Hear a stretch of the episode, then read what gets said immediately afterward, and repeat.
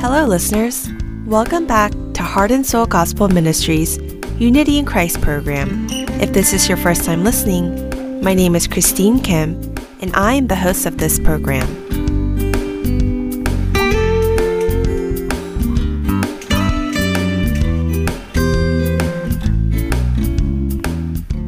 Are there any conditions needed in praising and worshiping God? If there were any needed, what would they be? To have the income to not worry about your daily needs, good health, a good family? What if all of these were taken away from us? Would we still be able to praise God?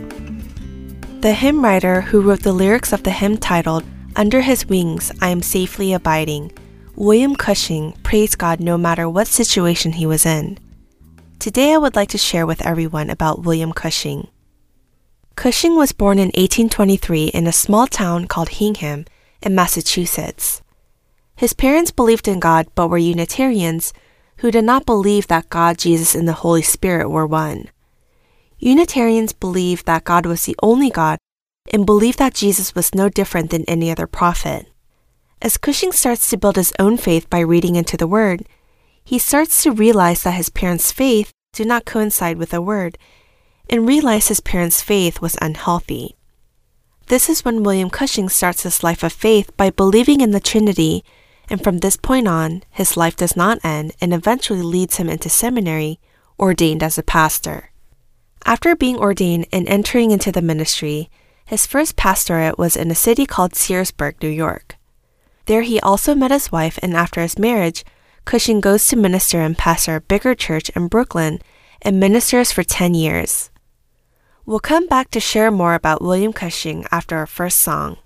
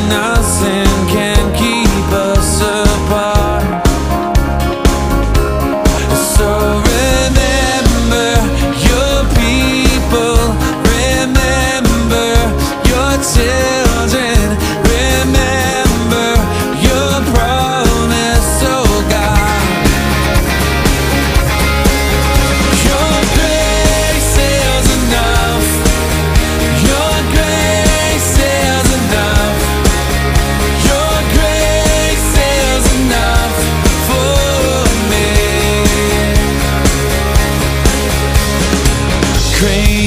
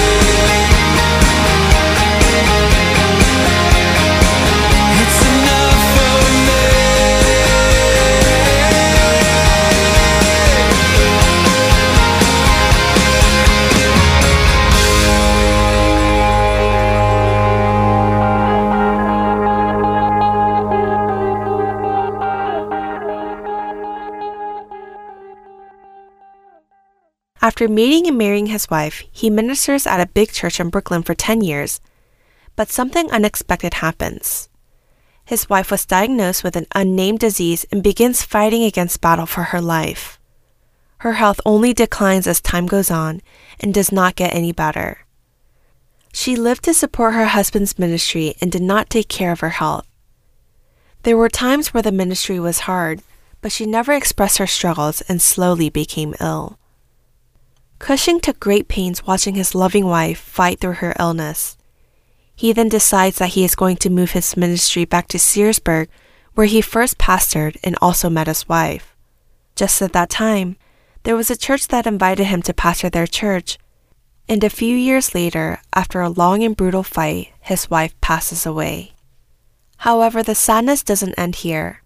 As Pastor Cushing works to serve and keep up his ministry, also while taking care of his sick wife, his health also declines without him knowing.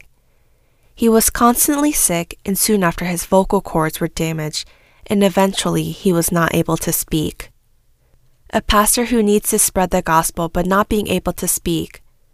Pastor Cushing truly felt it was his calling to spread the gospel, so not being able to talk was a great despair for him.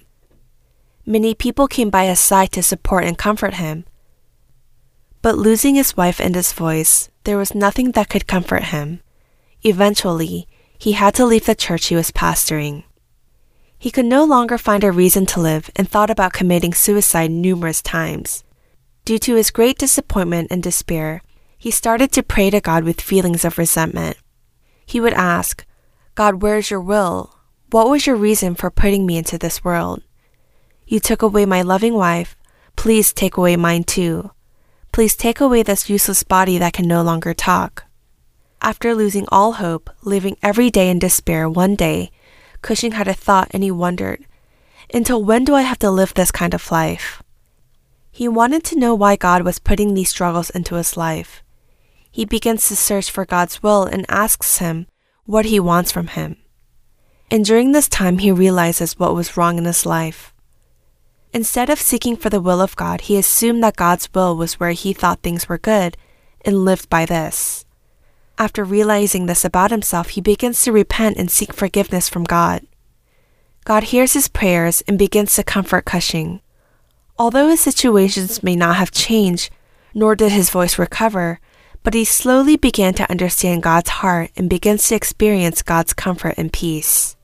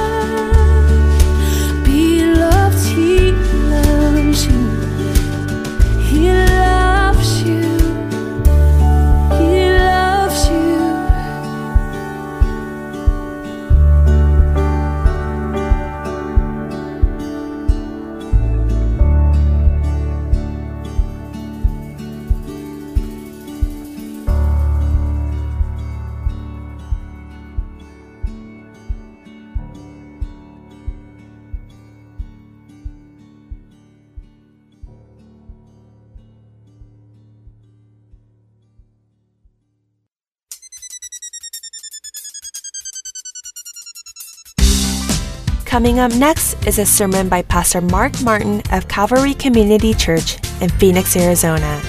Today's topic is Remember Who You Are Part 1, based on 1 John chapter 3, verse 1 through 12. I hope you have a blessed time as you join Pastor Mark Martin.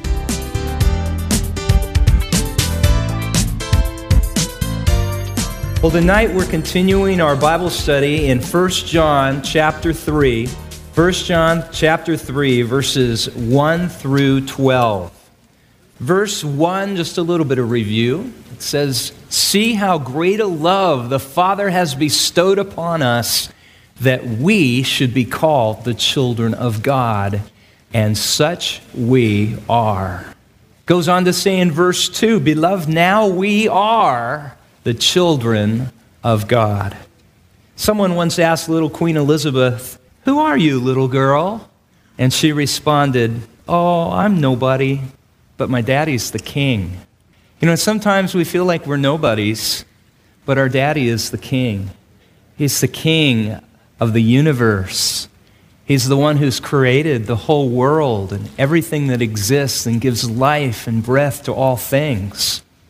And so, though we may feel in some ways that we are zeros and nobodies, we have infinite value because we are now the children of God because we have placed our faith in the Lord Jesus Christ. Now, what characterizes us as children of God? I think it's fair to look at the rest of the book as showing us the main characteristics of God's children. And we're going to look at what the characteristics are. I think as we look at verses uh, 3 through uh, 18, we see that basically, well, actually, from here to the end of the book, we see basically that as we grow, what characterizes us as children of God is that as we grow, we become, become more and more like our daddy. That's, that's the big, grand picture. You're just going to become more and more like your Heavenly Father. Like father, like child is the way the relationship is with Father in heaven. Verse 2 says, Beloved, now we are children of God, and it has not appeared as yet what we shall be, but we know that when he appears, we shall be like him because we shall see him just as he is. We're going to be like him. We're going to grow up to be just like our daddy, our Abba. And you say, Daddy, how can you say that? Well, Jesus called Father in heaven Daddy on several occasions. He used the term Abba, Father. Maybe you've read that in the Bible. You wonder, what is that all about? It's actually the translators of our uh, text, our Bibles that we read, just transliterated a, a Hebrew word. The word for daddy is Abba. You go to Israel right now and you go through the streets of Jerusalem and you can see parents walking with their little ones, or the, some of the ones will be, little ones will be in strollers, and you'll hear them say, Abba, Abba. And, and they're saying, Daddy, Daddy. Ima is Mama. And we were there. We, we, I remember last one of the times we were there, we picked up a little bib that says, I heart, you know, love Abba. Right on. Loved it. And basically, we're God's children. And we all have that little bib on, okay? And we love our Father in heaven, right? Now, let's look at the first characteristic of a children, of child of God. First of all, though we're not sinless, we do sin less. And that's what verses, um, well, 4 through 18 are telling us. We're not going to be sinless, but we are going to sin less because we are God's children. Verses 6 through 9, let's look. No one who abides in him sins. No one who sins has seen him or knows him. Little children, let no one deceive you. The one who practices righteousness is righteous just as he is righteous. The one who practices sin is of the devil, for the devil has sinned from the beginning. The Son of God appeared for this purpose, that he might destroy the works of the devil. Verse 9 No one who is born of God practices sin, because his seed, that is God's seed, abides in him, and he cannot sin because he is born of God. Now, reading this without any extra help, you may reach the wrong conclusion that it is saying that if you're really born of God, you will never sin. And all of us who are honest would then have to come to the conclusion that what? We're not saved. But we also have to remember that at the beginning of the letter in chapter 1, as we're looking at verses 8, 9, and 10, it tells us that if we say we have no sin, we are what? Liars. And we're deceiving ourselves, and we're even making God out to be a liar. And it is addressed to people who are saved, obviously, based on verse 8 of chapter 1. People who are saved will sin. So is that contradicting what we just read? It says, it says in verse 6 no one who abides in him sins, and no one who sins has seen him or even known him. No, we just have to understand that at this point, our English translation is a little bit weak, okay? And that's where I get to come alongside. I get to help a little. I get to tell you the good news is the Greek says, okay? Generally, when I say the Greek says, I don't know whether it's good news or not, but this is good news.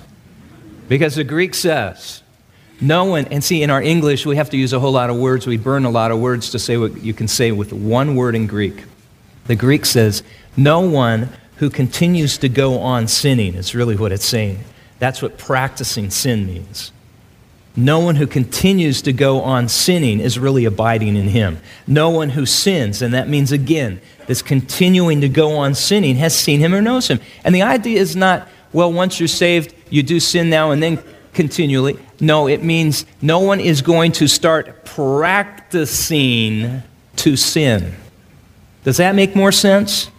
You're not going to start practicing to sin. All our kids are doing music. We have one on the cello, one on the flute, one on the piano and guitar, and now they're all saying they want to take piano. And you know, sometimes it's quite an orchestra going on at our house. But they all practice. Now they practice, and it's amazing. I hadn't been home when they practice, and so I hadn't. My oldest is uh, playing the cello. Well, they're all just great. They really are. But my oldest was playing the cello. I hadn't heard her play in a number of months. And um, I heard her the other day, and I went on my day off, and I went running in the room, and I said, "Honey, this is just awesome! It's awesome. You have improved." And she was good before, but she's improved 50% since I heard her last. Why? Because she is very diligent when it comes to her practicing. So is my other daughter, and so is our son if we tell him to. I can remember my mom probably the only thing we ever fought about was my piano practice. You know, I had 13 or 14 years of piano lessons, and I had to practice all the time. And she would, someday you're going to thank me for this. Thanks, Mom. anyway, you practice in order to get better at something, right? And the Bible is saying nobody who's born of God is going to practice their sin. I don't want to. I mean, I don't know any Christians that are saying, I want to get better at doing this. I want to get better at lying. I want to get better at cheating. I want to get better at immoral thoughts. I want to get better at coveting what other people have. Does anybody want to do that? No. See, one, that's one of the evidences that we are saved. And I know I've said that before. I just have to keep saying that because Whenever we sin, there is so much that comes along with it in terms of feeling guilty and, and shame and all this other stuff. And you just have to understand that being a Christian doesn't mean you're sinless, but it does mean that there is now a new thing going on inside of you where you will never be comfortable sinning again. Isn't that nice? Because that is evidence. Evidence that you're born again. You will never be comfortable sinning again. And that's why a backslidden Christian is so miserable because they don't fit into the world anymore and they don't fit into God's plan anymore because they're just kind of in between and they're miserable. They're not at home at church, they're not at home in the world. So you got to get in. Come on back. Come in where you're going to be comfy. Now, reading on, verse um, 8 the one who practices sin, okay, I think we understand that, is of the devil, not saved, for the devil has sinned from the beginning. The Son of God appeared for the purpose that, for this purpose, that he might what? Destroy the works of the devil. And so we see verses 5 and 8 tied together. We see the two purposes for Jesus coming into the world. Number one, that he might take away sins. He appeared in order that he might take away sins. And secondly, in verse 8, he appeared for this reason that he might destroy the works of the devil. And that's not just in our sin, in our sinful past, but even in our present. He wants to destroy Satan's hold in our lives. And in the future, he's going to set up his kingdom on this earth and he's going to destroy all evil and set up a kingdom of righteousness. Verse 9 No one who is born of God practices sin because his seed, that is, God's seed, abides in him and he cannot sin. You cannot go on sinning, the Greek says, because you are born of God. So God's seed is in us. We have been born of God. We now have our partakers. The Apostle Peter says we are partakers of the divine nature, actually. Literally, God shares, 2 Peter 1 4, his nature with us. No, we are not little gods. That's not what we mean. But we mean that God has given us his very own life. His life is now in us. The seed of life is in us. We have been given an eternal life that we will share with God forever and ever and ever. I just love it, don't you? Now, the book of Romans talks a lot about this new life that we have, and if it's okay with you, I would like to go to the book of Romans at this point just for a minute, because I want us to just see what it means to, to have God's seed in us. We have been given, when we came to Christ, a brand new nature. Remember, it says, you might want to write this down if you don't remember it already, but the scripture says in 2 Corinthians 5:17, Therefore, if any man is in Christ, he is a new creation. The old things have passed away. Behold, everything has become new. The Greek actually says, if anyone is in Christ, he or she, you're a new species, it says. Oh, the old things have passed away and everything's become new. You're a new species. You're not just Homo sapien anymore. You're not just human anymore. You are this new creation of Jesus Christ, a brand new creation, a whole different species. That's how real God sees the change that has happened in you. A lot of times we just don't see it. Now, the Bible says in Romans chapter 6 that we have died to sin. Baptism symbolizes that, it doesn't cause it. As we are above the waters, one life, we go under the water, and in Jewish understanding at the time of Christ and the Apostle Paul, to go underwater meant they was considered to die. Come up out of the water was a new life, another life. And so we understand that we are baptized, and it speaks of a death and a resurrection in Christ. See, we do have that symbol. We do have a little funeral service, so to speak, when we're baptized in Christ. But I don't think a lot of us understand really what has happened. The Bible says when you came to Jesus Christ, now you no longer have to respond to sin. When sin comes knocking at the door, you don't have to answer the door. Do you really feel like when your doorbell rings, you have to answer the door? I mean, maybe some of you are just so nice. You feel compelled to do that. You are very sweet. Some of you are, and you would probably. The phone rings. Do you always feel like you have to answer the phone? You don't have to. Your phone vibrates. Let it go to voicemail. When Jesus comes into your life, he now gives you the right, the authority, the power to be able to say no to sin. You don't have to answer the door. You don't have to answer the phone. I've used the illustration before that it's much like having an, an employer that you cannot live with. They, they're calling you all hours of the day and night. They're making you work overtime all the time, and, and, you, and, and you've got a phone, and you've got a pager, and you've got, you know, all the electronics. You look like NORAD as you walk around, you know? Always in communication. And finally, you get a new job, and it's just like the dream. Oh, you have weekends off. You're working nine to five. You have a, a lunch break. It's like, what is this? You get a holiday. But in the middle of the night, your cell phone rings. And you go to answer it. because you're so used to answering the old employer. And when he goes, I'm telling you, what are you doing? Why aren't you here?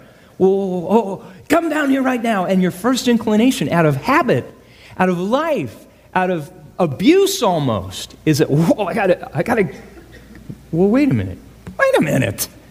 I don't even work for you anymore. I don't have to do what you tell me to do anymore. I've got a new job with benefits. See, it's that way with the Christian life. I'm going to read the text in a minute, but I'm just kind of giving you, giving you the understanding before we do. See, the devil is the old employer, and we were his slaves. Jesus Christ is coming and says, Look, I have got something for you. And talk about bennies. Talk about life insurance. You'll never die.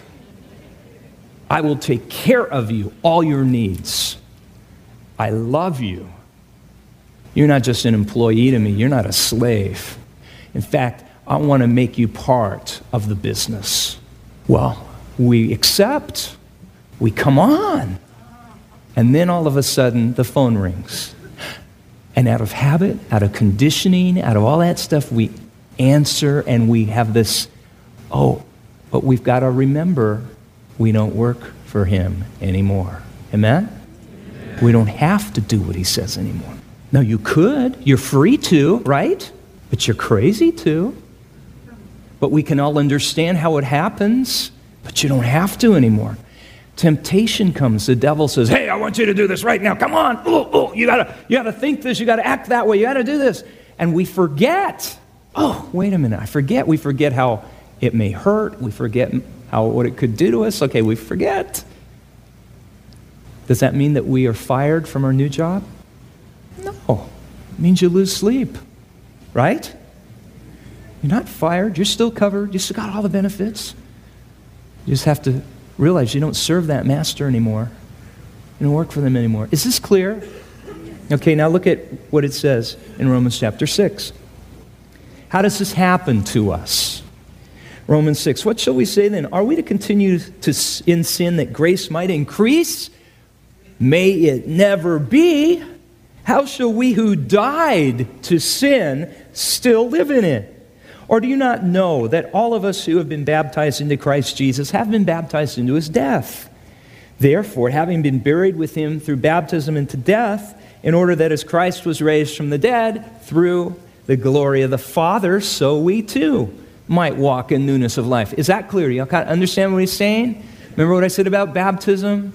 How it's a symbol of our new life in Christ, and we've been risen with Christ. We have a new nature now. All right. For if we had become united with him in the likeness of his death, and the if isn't like, well, did it really happen? It's, it's, um, it should be translated for since we have become united with him in the likeness of his death, certainly we shall be also in the likeness of his resurrection. Knowing this, that our old self was crucified with him, that our body of sin might be done away with. That, read with me, verse 6, the very last line, that we should no longer be slaves to sin. In other words, sin doesn't gonna be, isn't going to be the master, the king, the boss, the Lord of your life anymore. Verse 7, read out loud. For he who has died is freed from sin. You're free. You do not have to answer the door. You don't have to pick up the phone. You don't have to answer your cell phone. You don't have to return the email. You can block it and say, I don't want this anymore. Now, if we have died with Christ, we believe that we shall also live with him, knowing that Christ, having been raised from the dead, is never to die again. Death no longer has any master over him. For the death that he died, he died to sin once for all. But the life he lives, he lives to God. Even so now, he says. Even so, you consider yourselves to be dead to sin, but alive to God in Christ Jesus. Therefore, verse 12, would you read with me? Do not let sin reign in your mortal body, that you should obey its lust. How do we let sin reign? By obeying its strong desires. The word lust does, doesn't mean thinking about a guy or a gal in a way that you shouldn't. The word lust is the word epithumia, which means a strong desire. It could be good or bad, but he's saying there are wrong, bad desires. These wrong desires, and we know what they are because we know the Word of God. We know the Holy Spirit taps us on the shoulder and goes, Oh, don't go there. Don't do that. We know the wrong desires. And he says, Don't let sin reign by obeying the sinful lusts of your flesh.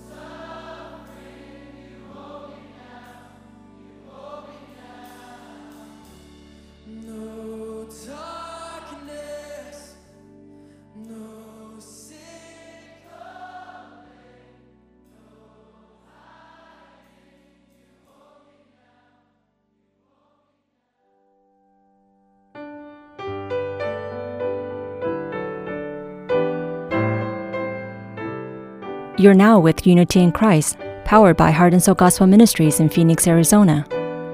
We want to hear from you. If you have any comments or testimony that you want to share with us, please email it to askhsgm at gmail.com. Now you can find all the programs of Heart and Soul on podcast. You can easily play this week's or past week's program, or even download them on your device in just a few minutes. Search for Heart and Soul at your iTunes stores now.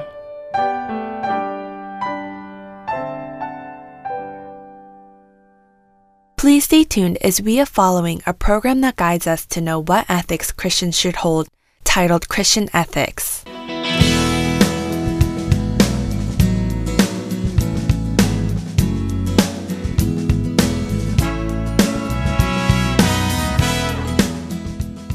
Hello, listeners. This is Brian Winston with Christian Ethics. For the last decade, Hollywood produced a lot of movies that focused on human cloning. One of these movies was called The Island, which was released about 10 years ago, back in 2005, and had a very shocking storyline. The film portrayed an unethical society in which human clones were created and confined by a company to be used for replacing the body parts of the original person who was either terminally ill, aging, or injured. The concept of human cloning is no longer the stuff of science fiction movies. In 1996, when Dolly was cloned through somatic cell cloning, a process which replaces the nucleus of an unfertilized oocyte with a somatic cell nucleus to produce a genetically identical clone. The technique was no longer only a thing of the movies or novels, but now a thing of reality. And this issue brought about a lot of political and ethical controversies. Human cloning refers to the actual cloning of human somatic cells to produce children or clone humans for the purpose of biomedical research. Scientists had hoped that human somatic cell cloning would allow infertile couples to have children. They also claim that people who have defects in their body could live a normal life free of defects through somatic cell cloning. The claims by scientists that these techniques can help those in need are a fact to some degree. However, the issue of somatic cell cloning isn't a simple matter of taking the needed cells and cloning them. In 2001, American scientists made the first human somatic cell clone embryos. However, when these cloned embryos reached the six cell stage, they all died or stopped dividing. After this, many countries, including the United States, banned human somatic cell cloning. Yet, the debate about somatic cell cloning is still a hot topic. Numerous scientists believe that human somatic cell cloning would lead to the ultimate cure for most, if not all, diseases, decreasing human suffering and pain from illnesses. Today in Christian Ethics, we will discuss cell cloning in more detail Somatic cell cloning uses the existing human cell's nuclear material, that is, the donor cell's nucleus, to replace the nucleus of an oocyte, also known as the egg, which either lost its nucleus or has its nucleus disabled. Eggs that have been modified are implanted in the womb of the surrogate to be grown into a cloned baby. This is how the cloned person would have the identical DNA as the donor. Therefore, the cell donor and the clone baby would only be different in age but would technically be identical twins. This is called asexual somatic cell cloning. So, what is the purpose of cloning human somatic cells like this? First, with the cloning of somatic cells, infertile couples can have children who are genetically like them. Also, if the children is in danger of being born with the genetic illness, somatic cell cloning can mend and replace the problem. Moreover, for those who are alive and need a new organ, an ideal organ can be born. By cloning dead or dying spouses or relatives, one could continue in their relationships. In society, could even clone people with higher intellect, talent, and good looks as wanted. Now, after hearing these reasons, can you see the potential issues with cloning? The purposes of somatic cell cloning focus on the sacrifice of the cloned human to benefit the recipient and society in general. Then what happens to the welfare of cloned humans? Are they considered human? or are they expendable? In the case of animal studies, cloning somatic cells result in a 90% death rate. Furthermore, the surviving clone animals have a high chance of having deformities or being crippled. If a somatic cell cloned human is observed to be growing in a deformed or crippled state in the womb, most of the cloned babies would be aborted. If they weren't aborted and instead born and raised, what would the fate of these children be? Whatever the purposes of somatic cell cloning are, there can be no justification for the death of numerous embryos and infants to produce one cloned human. We can all agree that it is sad to have a dying spouse or a relative, but to clone them and continue to live with them by your side for that reason is a terrible idea if you think about it a bit more. Clone people will suffer through emotional and psychological problems associated with their identity and individuality. Clone children aren't a gift from God, but rather products of a human. Now, scientists are trying to go beyond human limits and deal with creating life, sitting in place of God. Human cloning is clearly wrong in the view of the sanctity of life and the sovereignty of God. Some state that somatic cell cloning should be permitted for the purposes of biomedical research. They reason that such research would be beneficial as we could potentially gain important knowledge regarding fetal development and genetic interactions to help cure potential illnesses and disorders. But in order to achieve such results in research, many human embryos must be sacrificed. And there isn't really any evidence showing that such medical research in this field would contribute to human health and happiness. It's mostly just speculations from experience. Some scientists say that because the human embryo isn't fully human, it is justifiable to use human embryos in scientific research to reduce human suffering from illnesses. They tell us not to think of embryos as being sacrificed, but rather used to enhance the quality of human life just because something is possible does not mean that it is justifiable.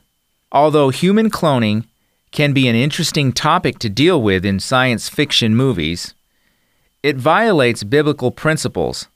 All people should not only recognize the ethical issues and limits on the matter of life and death, but also respect the principles of the dignity of life. It is fine to improve the quality of life by reducing pain and suffering but sacrificing other people to achieve such goals is wrong. This concludes this week's episode of Christian Ethics. Thank you for listening, and God bless.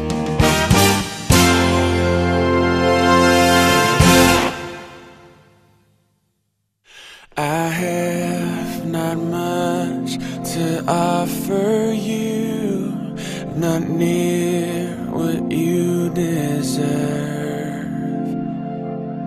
But still, I come because your cross has placed in me my worth. Oh Christ, my King of sympathy, whose wounds secure my peace. Grace extends to call me friend. Your mercy sets me free, and I know I'm weak.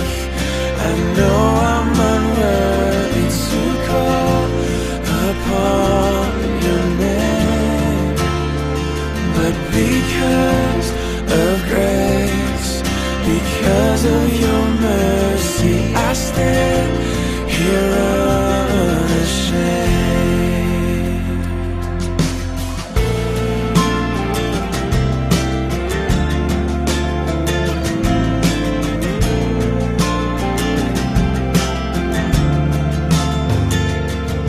I can't explain this kind of love.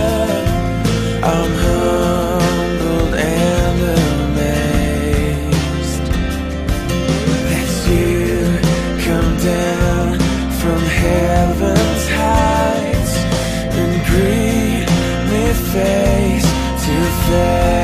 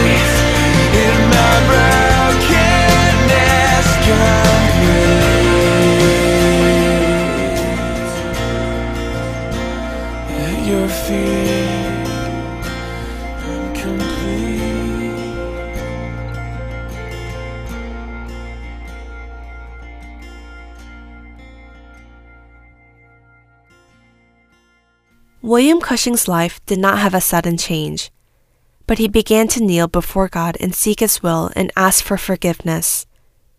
And from this, he begins to experience God's gracious comfort and peace and recovers his first love for Him. He then realizes living as a true Christian is relying on the perfect God. Cushing realized that God had a deeper will for him when he took away his voice, and every day he kneeled down and prayed for what his will was. From this moment on, he heard a very quiet voice ringing in his heart to write hymns. Because he has never written a hymn ever before in his life, he did not have complete confidence if this was a heart given to him directly from God. However, the more he prayed, he received a stronger calling to write hymns, and he could not disobey to this, and picked up a pen and began to write lyrics on a piece of paper. He picked up a pen, but he did not have any kind of inspiration or talent, but obeyed. He meditated on the word continuously, searched his will, and God poured him with the inspiration and talent he never had. And he then began to write a hymn that began like this Under his wings I am safely abiding. Though the night deepens and tempests are wild, still I can trust him. I know he will keep me. He has redeemed me, and I am his child. Under his wings, under his wings. Who from him his love can sever? Under his wings my soul shall abide, safely abide forever. This hymn, Under His Wings I'm Safely Abiding, was written from one of his sermons he preached to his church, based off the scriptures of Psalm chapter 17, verse 8, that reads, Keep me as the apple of your eye, hide me in the shadow of your wings. He meditated on that sermon he preached, and easily he was able to write the complete verse. He knew exactly what God wanted, and when he wholeheartedly followed it, he was able to confess with his lips, Under his wings I am safely abiding. William Cushing goes through the devastation of loving his wife and voice. But God restores his life by giving him the ultimate peace and satisfaction. And as Cushing obeyed and lived out by faith, he was able to graciously write hymns. They say that there are 300 hymns that William Cushing wrote over the time period of his life. We as people will never be able to completely understand God's will. Sometimes his plans will never appear to look good to our own eyes. It may even seem like a curse. However, God is good. Even through all of that, he will reveal his glory. What are the true conditions of praise? It is not the peace and satisfaction that my conditions provide to me. The true conditions of praise is the mere fact that God is my God. Because He is my God, through any situation I am able to praise Him for His love and goodness. And through this, His glory will be revealed. I hope that our heart and soul listeners may be able to praise God through any given circumstance as we will now wrap up today's program. Thank you for listening as it has been my pleasure and God bless. Under